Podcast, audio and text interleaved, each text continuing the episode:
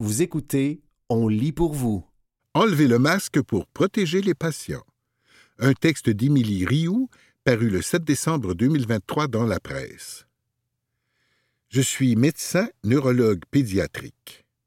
J'ai choisi mon métier parce que j'aime profondément les humains et je me sens privilégié de pouvoir accompagner des familles dans l'adversité, de tisser des liens avec des gens qui survivent à l'impensable. Avoir un enfant malade, un enfant handicapé, perdre un enfant.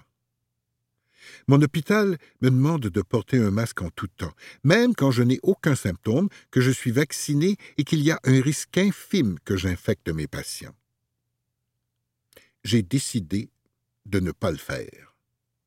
Je suis consciente du regard des autres et je ne me sens pas à l'aise, mais je le fais quand même. Je le fais pour protéger mes patients et mes confrères de travail, oui, pour les protéger. Les gens qui se présentent à l'hôpital sont vulnérables émotionnellement. Ils viennent y recevoir des résultats, des diagnostics qui vont changer leur vie. Ils ont besoin de compassion et de sécurité. Un visage, ça vaut mille mots. Avec mon visage, je peux exprimer toutes les nuances de l'empathie et de la présence. Le visage de mes patients m'indique immédiatement ce qu'ils vivent sans qu'ils aient besoin de parler. J'ai besoin de voir pour soigner, c'est essentiel. Mes très jeunes patients ont peur de moi quand je porte un masque. Je ne peux pas les examiner adéquatement, ce qui nuit à mon diagnostic. C'est aussi plutôt impossible d'évaluer les interactions d'un enfant avec son entourage quand tout le monde est masqué. Je fais comment pour savoir si l'enfant est autiste? Il y a tellement de bruit dans les hôpitaux que des patients n'entendent pas les informations essentielles à leur traitement parce que je parle à travers un masque, c'est dangereux. Surtout pour les patients allophones avec troubles cognitifs ou troubles auditifs. Surtout ça prend des visages découverts pour se confier.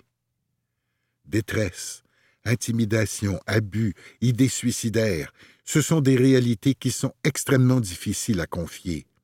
Je suis hanté par la peur qu'un jeune patient ou son parent ne se confie pas à moi et qu'il commette l'irréparable. Je ne veux pas travailler dans un hôpital de zombies où les patients sont accueillis par des visages masqués. Un sourire peut tout changer quand on a si peur de ce qui nous attend qu'on a l'impression qu'on va s'effondrer. Empêcher les travailleurs de la santé de créer des contacts significatifs avec leur clientèle, ça crée de la détresse. Et de la détresse, il y en a déjà trop dans les hôpitaux.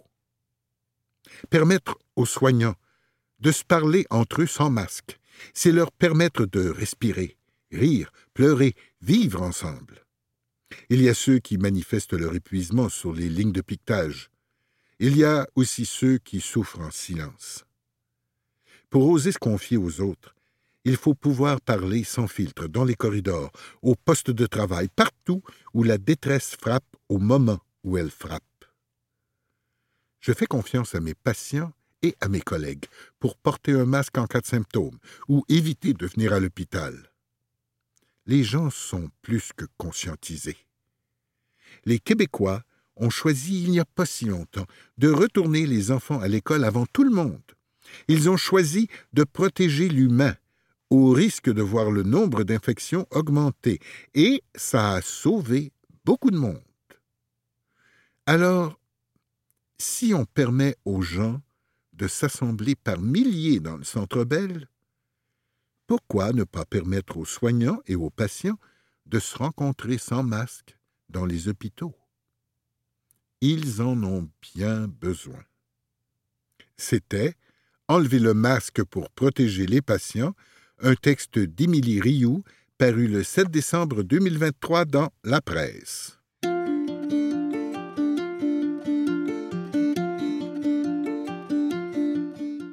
Nicolas Roux et Guillaume Moreau dans les coulisses de l'exploit, un texte de Benoît Valois-Nadeau, paru le 4 décembre 2023 dans la revue Les Libraires. C'est une histoire d'aventure et de dépassement physique, certes, mais surtout d'amitié et de rencontre avec un territoire encore méconnu et les humains qui le peuplent. 234 jours, c'est le récit d'une première, la traversée du Canada, sans moteur, de son point le plus éloigné au nord, dans les confins polaires, jusqu'à sa frontière la plus méridionale, sur les rives du lac Erie. Un exploit réalisé dans des conditions extrêmes par deux jeunes Québécois, Nicolas Roux et Guillaume Moreau, qui sont partis de la station météorologique d'Eureka sur l'île d'Elsemer, au Nunavut, pour atteindre, à la seule force de leurs bras et de leurs jambes, le parc national de la Pointe Pelée en Ontario, sept mois et bien des embûches plus tard. Leur bilan a de quoi donner le tournis, 7600 kilomètres parcourus, soit pratiquement le cinquième de la circonférence terrestre. 1600 kilomètres franchis en ski, 2000 kilomètres en canot et 4000 kilomètres en vélo, 234 jours, de mars à novembre 2021, d'expédition à travers quatre saisons et des écosystèmes bien différents, de la banquise polaire aux prairies canadiennes en passant par la forêt boréale et la toundra. Le tout est rassemblé dans un ouvrage richement illustré de 448 pages, raconté à la première personne par Nicolas Roux, qui, cloué au lit par une grave fracture à la jambe à peine deux mois après son retour, en a profité pour jeter sur papier l'incroyable aventure qui habitait encore son esprit. Ça m'a fait du bien de l'écrire. Ça a permis de me le sortir du système. Tout cela m'habite encore, mais c'est à l'extérieur de moi maintenant. J'ai pu l'envoyer vers d'autres personnes, explique le volubile trentenaire depuis son appartement de Québec, où il est enseignant au secondaire en géographie et histoire. Avec son complice Guillaume en appui, il s'est replongé dans ses journées à la fois périlleuses et incroyablement grisantes pour faire revivre à l'écrit une excursion qui n'avait rien de banal. On a toujours eu l'intention de raconter notre histoire, mais on ne savait pas quelle forme ça allait prendre. Des nouvelles, un format super court? Sans savoir où ça allait nous mener, on a tenu un journal de bord très technique avec la météo, nos observations, le kilométrage parcouru. Simplement avec ces informations, j'ai pu retourner dans ces journées et me rappeler, avec plus de recul, comment je me sentais à ce moment. Des moments riches en émotions, le duo, qui a été accompagné à chaque étape par d'autres mordus d'aventure, en a vécu en abondance. Les rencontres fortuites avec des ours polaires, le face-à-face avec un bœuf musqué récalcitrant, les prises de bec entre équipiers, la traversée de paysages lunaires du Nunavut, ou les heures à pagayer dans des rivières qui n'avaient sans doute pas vu d'humains depuis des décennies. Étrangement, ce n'est pas le froid extrême, l'épuisement ou l'assaut de milliers de moustiques qui ont été le plus difficile à vivre, selon Nicolas Roux. Le plus dur, c'est gérer l'incertitude et le deuil d'avoir passé tant de mois et d'années à préparer quelque chose qui, au final, ne tient plus. Un projet comme ça demande autant de préparation que de flexibilité, car il y a tellement d'imprévus possibles en cours de route que ta préparation peut tomber à l'eau. Toujours devoir gérer des événements imprévus avec des ressources ultra limitées dans un contexte d'isolement, c'est vraiment drainant psychologiquement. Tout le reste, si tu es capable d'avoir du fun dans la douleur, ça s'endure. En profondeur. 234 jours, se démarque des autres récits d'aventure par l'importance accordée aux relations entre les membres de l'équipe, à l'aspect psychologique du défi et à la richesse humaine du territoire traversé. C'était une volonté claire de son auteur dès le départ. Au début de la vingtaine, j'ai lu beaucoup de récits d'expédition, mais très vite, j'ai réalisé que ça manquait un peu de profondeur. Souvent, on restait en surface de l'exploit physique. On exagérait les conditions pour que le livre soit vendeur. On ne parlait pas de la relation des explorateurs aux territoires et aux peuples autochtones, soutient Nicolas Roux, qui s'est notamment frotté aux classiques de Mike Horn, Conquérant de l'impossible, et de Jon Krakauer, Into the Wild, Tragédie à l'Everest. On parle souvent des expéditions de la même manière, avec un certain vocabulaire, à la conquête, à l'assaut. Ça me dégoûtait, et c'était le temps de faire quelque chose de rafraîchissant, raconte celui qui est titulaire d'une maîtrise en géographie humaine réalisée auprès d'une communauté inuite du Nunavut. Je sentais que j'allais avoir quelque chose à partager au-delà de l'exploit. Ellipse. J'ai voulu faire quelque chose de plus profond, notamment mettre l'accent sur nos relations avec les communautés qui habitent le territoire qu'on a traversé.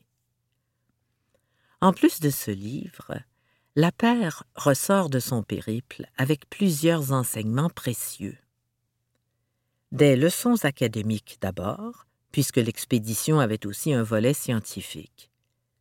Guillaume est titulaire d'un doctorat en sciences forestières et en a profité pour récolter des échantillons pour mesurer les effets des changements climatiques sur la forêt boréale. Les performances physiques en conditions extrêmes des participants ont également été mesurées par l'équipe du Laboratoire des sciences de l'activité physique de l'Université Laval, LabSAP, et par des chercheurs de l'Université du Québec à Rimouski. Mais même si le duo possédait déjà une vaste expérience en expédition hors normes, cette traversée du Canada lui aura surtout permis d'en apprendre énormément sur lui-même. J'ai l'impression d'être la même personne, même si je sais qu'au fond, non, beaucoup de choses ont changé en moi. Même chose pour Guillaume. La routine ne change pas. J'aime encore la tarte au sucre et je fais mon épicerie comme tout le monde. Mais il y a une couche de profondeur qui s'ajoute, observe Nicolas, qui prépare déjà une expédition pour 2024. On a tellement vécu de choses déstabilisantes que je suis très difficile à déstabiliser. Je me sens très grandée et je me connais très bien. Rien d'autre ne peut te permettre de te connaître comme ça, physiquement et mentalement. Tu ne peux pas savoir comment tu réagis lorsque tu vois un ours polaire à dix mètres de toi avant d'être dans ce contexte. C'était Nicolas Roux et Guillaume Moreau dans les coulisses de l'exploit, un texte de Benoît Valois-Nadeau, paru le 4 décembre 2023 dans la revue Les Libraires.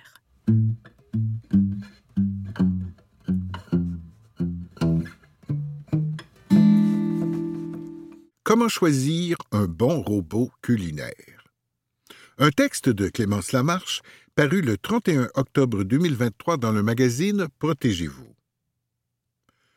Pour choisir le meilleur robot culinaire, tenez compte de sa capacité et de ses accessoires, couteau, lame pétrisseuse, disque, etc. Examinez aussi ses fonctions, sa conception et le bruit qu'il émet. 1. Choisissez la bonne capacité. Les robots culinaires peuvent être séparés en trois différentes catégories. De moins de 10 tasses, de 10 à 12 tasses et de 13 tasses et plus. Des petits appareils de 8 tasses aux monstres de 16 tasses, vous trouverez des robots de toutes les tailles dans notre test. Les plus petits conviendront aux personnes habitant seules, aux couples ou aux personnes qui souhaitent préparer du pesto, par exemple, tandis que les plus gros seront mieux adaptés aux familles nombreuses ou aux personnes qui aiment cuisiner. Vous utilisez votre robot pour confectionner des soupes? La quantité maximale de liquide que le robot peut contenir est généralement indiquée sur le contenant.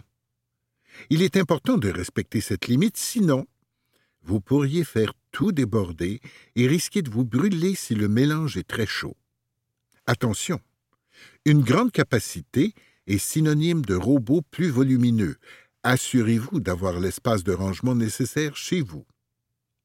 2. Jetez un coup d'œil aux accessoires offerts. Disque non réversible pour émincer, disque réversible pour râper, lame pétrisseuse, couteau, boîte de rangement. La meilleure combinaison d'accessoires pour un robot culinaire efficace et polyvalent.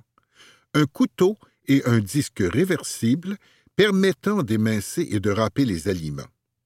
Certains appareils possèdent une plus grande variété d'accessoires supplémentaires ajoutant à leur polyvalence comme une lame pétrisseuse, un disque à émincer réglable, des disques non réversibles servant à faire des frites ou des juliennes, d'autres disques réversibles permettant d'émincer et de râper plus finement des aliments, un disque pour émulsionner des préparations et des couteaux de taille variée. De plus, certains fabricants fournissent une boîte de rangement pour les accessoires. Le couteau possède deux lames en acier inoxydable disposées en forme de S, faites pour hacher, broyer ou couper les ingrédients. La lame pétrisseuse est conçue pour aider à préparer le pain, mais elle a tendance à chauffer la pâte et à la couper plutôt qu'à la pétrir. Vous pouvez l'utiliser pour mélanger l'eau, la farine et la levure jusqu'à l'obtention d'une pâte homogène, mais il est préférable de faire le pétrissage à la main. Les disques servent à déchiqueter, à trancher, à émincer ou à râper les ingrédients. Les disques réversibles offrent différents types de coupes sur deux faces. Ils servent par exemple à râper des légumes finement d'un côté et à le faire plus grossièrement de l'autre. Les disques non réversibles, quant à eux, sont utiles pour émincer des aliments. Enfin, les disques à émincer réglables permettent à l'utilisateur de trancher les aliments de l'épaisseur qu'il souhaite. 3. Examiner les fonctions. Tous les modèles testés possèdent la fonction pulsation. Celle-ci consiste à donner un coup de moteur à vitesse maximale pendant quelques secondes. Comme vous pouvez facilement contrôler la durée de coupe en appuyant sur le bouton et en le relâchant, cela vous évite de réduire vos légumes en bouillie comparativement à une utilisation en continu avec un couteau. La fonction pulsation s'avérera notamment très utile si vous voulez faire une salsa maison. Vous souhaitez pouvoir varier la vitesse de vos couteaux? Regardez si l'appareil offre cette option. Certains robots culinaires n'ont qu'un système marche-arrêt, on-off, tandis que d'autres permettent de moduler la vitesse à l'aide d'un cadran ou au moyen de boutons. 4. Choisissez la bonne taille de goulotte. La goulotte est le tuyau étroit qui permet d'insérer les aliments dans le robot culinaire en toute sécurité. Elle est généralement faite de plastique, mais sa forme diffère selon les modèles, ovale ou rectangulaire. Sa taille est toutefois beaucoup plus importante que sa forme. Ainsi, une goulotte trop petite vous ralentira dans votre préparation de plats. Par ailleurs, si vous devez préalablement couper vos légumes assez petits pour qu'ils puissent rentrer dans la goulotte, l'utilité et l'efficacité du robot s'en trouveront alors réduites. 5. Choisissez la puissance adéquate. Dans le cas d'un robot culinaire, la puissance du moteur a une incidence sur la performance, bien que d'autres critères comme la conception de l'appareil entrent aussi en ligne de compte. les tâches qu'un robot doit exécuter requièrent parfois beaucoup d'énergie, qu'il s'agisse de couper des légumes durs, carottes, navets, patates, de faire du beurre d'arachide ou encore de broyer des glaçons. Par conséquent, plus la puissance de l'appareil est grande, plus ce dernier sera efficace. 6. Tenez compte du bruit. Le robot culinaire fait partie des petits électroménagers les plus bruyants qui soient. Certains modèles le sont toutefois plus que d'autres, une caractéristique qui n'est pas nécessairement liée à la puissance du moteur et qu'il faut considérer. De plus, un robot culinaire qui émet des sons plus aigus et stridents sera beaucoup plus fatigant pour vos oreilles qu'un robot qui en émet des plus graves et ce, même si les deux sons sont de la même intensité. 7. Préparez votre propre beurre d'arachide. Le robot culinaire représente le meilleur appareil qui soit pour vous aider à préparer votre beurre d'arachide maison. Ce puissant appareil est le mieux équipé pour produire un mélange le plus lisse possible.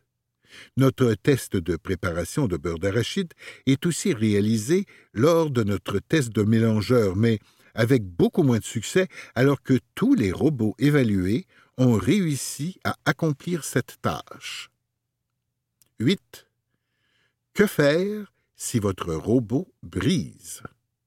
Certains des fabricants permettent à leurs clients de remplacer les pièces cassées ou perdues, par exemple les accessoires. Que ce soit le bol, les lames, le poussoir ou les disques, ils sont tous remplaçables. Il vous suffit de visiter le site du fabricant pour trouver les pièces en question ou alors de les commander dans un centre de réparation de petits électroménagers. 9. Des solutions de rechange aux robots culinaires. Avant même de choisir votre modèle, vous devez garder en tête que l'achat d'un robot culinaire devrait avant tout répondre à l'utilisation que vous prévoyez en faire. Si vous devez couper une seule patate en lamelles pour votre recette, cela ne vaudra pas la peine de sortir votre robot. Or, si vous voulez préparer un gratin dauphinois pour toute la famille, votre robot culinaire se révélera alors bien utile. Pour couper de plus petites quantités de légumes, un mini robot culinaire fera certainement mieux l'affaire. Par contre, ce dernier ne peut couper que les légumes étant donné qu'il ne possède qu'un couteau et aucun disque. C'était Comment choisir un bon robot culinaire, un texte de Clémence Lamarche, paru le 31 octobre 2023 dans le magazine Protégez-vous. Comment prévenir les vols de colis? Un texte de Marie-Ève Schaffer, paru le 28 novembre 2023 dans le magazine Protégez-vous. Achats en ligne et livraison à domicile sont en hausse, tout comme les vols de colis. Voici quelques précautions à prendre pour empêcher les voleurs de mettre la main sur vos achats. Les malfaiteurs ont à l'œil les camions de livraison, indique le service de police de la ville de Montréal, SPVM, et il tente de repérer la marchandise laissée sans surveillance sur le pas de la porte de résidence dont les occupants semblent absents. Les boîtes postales ne sont pas épargnées. Les voleurs les vandalisent et repartent avec leur contenu, selon la Sûreté du Québec, SQ. Quelle est l'ampleur de cette vague de vols? Les services policiers contactés se disent incapables de préciser le nombre de larcins de ce type commis récemment. Toutefois, les observations sur le terrain démontrent une augmentation de ce type de crime depuis les dernières années. Celle-ci semble l'effet direct découlant d'un changement majeur dans les habitudes de consommation des citoyens qui font de plus en plus leurs achats en ligne, indique le SPVM. Conseil de prévention. Pour empêcher les voleurs de mettre la main sur votre colis, prenez connaissance des modalités de la livraison avant de confirmer votre commande en ligne.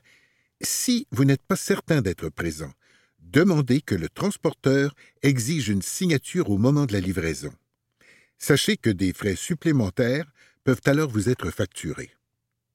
Certains transporteurs vous avise de la livraison prochaine de votre colis grâce à un système de repérage électronique. Vous pouvez ainsi vous assurer d'être présent au moment de la remise. Vous pouvez aussi demander l'aide d'un voisin qui ira le cueillir sur le pas de votre porte pour vous le remettre à votre retour. Il est également possible d'acheminer votre paquet chez une personne de votre entourage ou même à votre lieu de travail. Enfin, l'option de ramassage à un comptoir postal, un point de dépôt ou chez le détaillant où vous avez fait votre achat peut également être envisagée.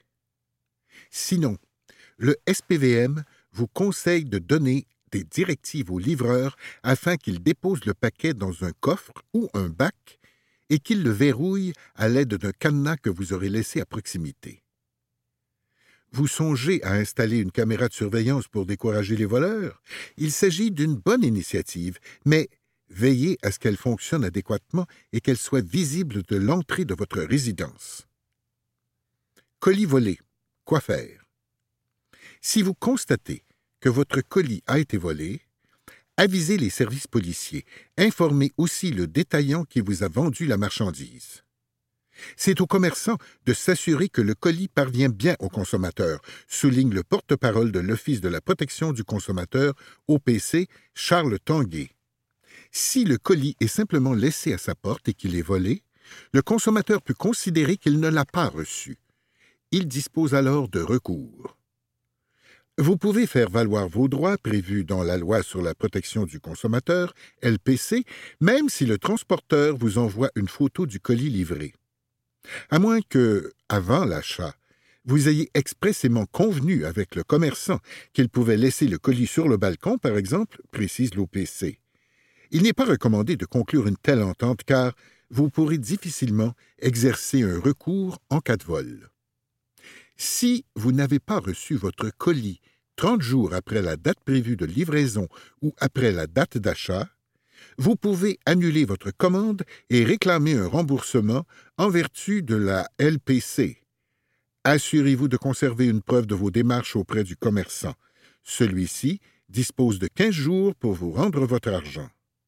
Si le détaillant ne vous rembourse pas, vous avez 60 jours pour demander une rétrofacturation à l'émetteur de votre carte de crédit.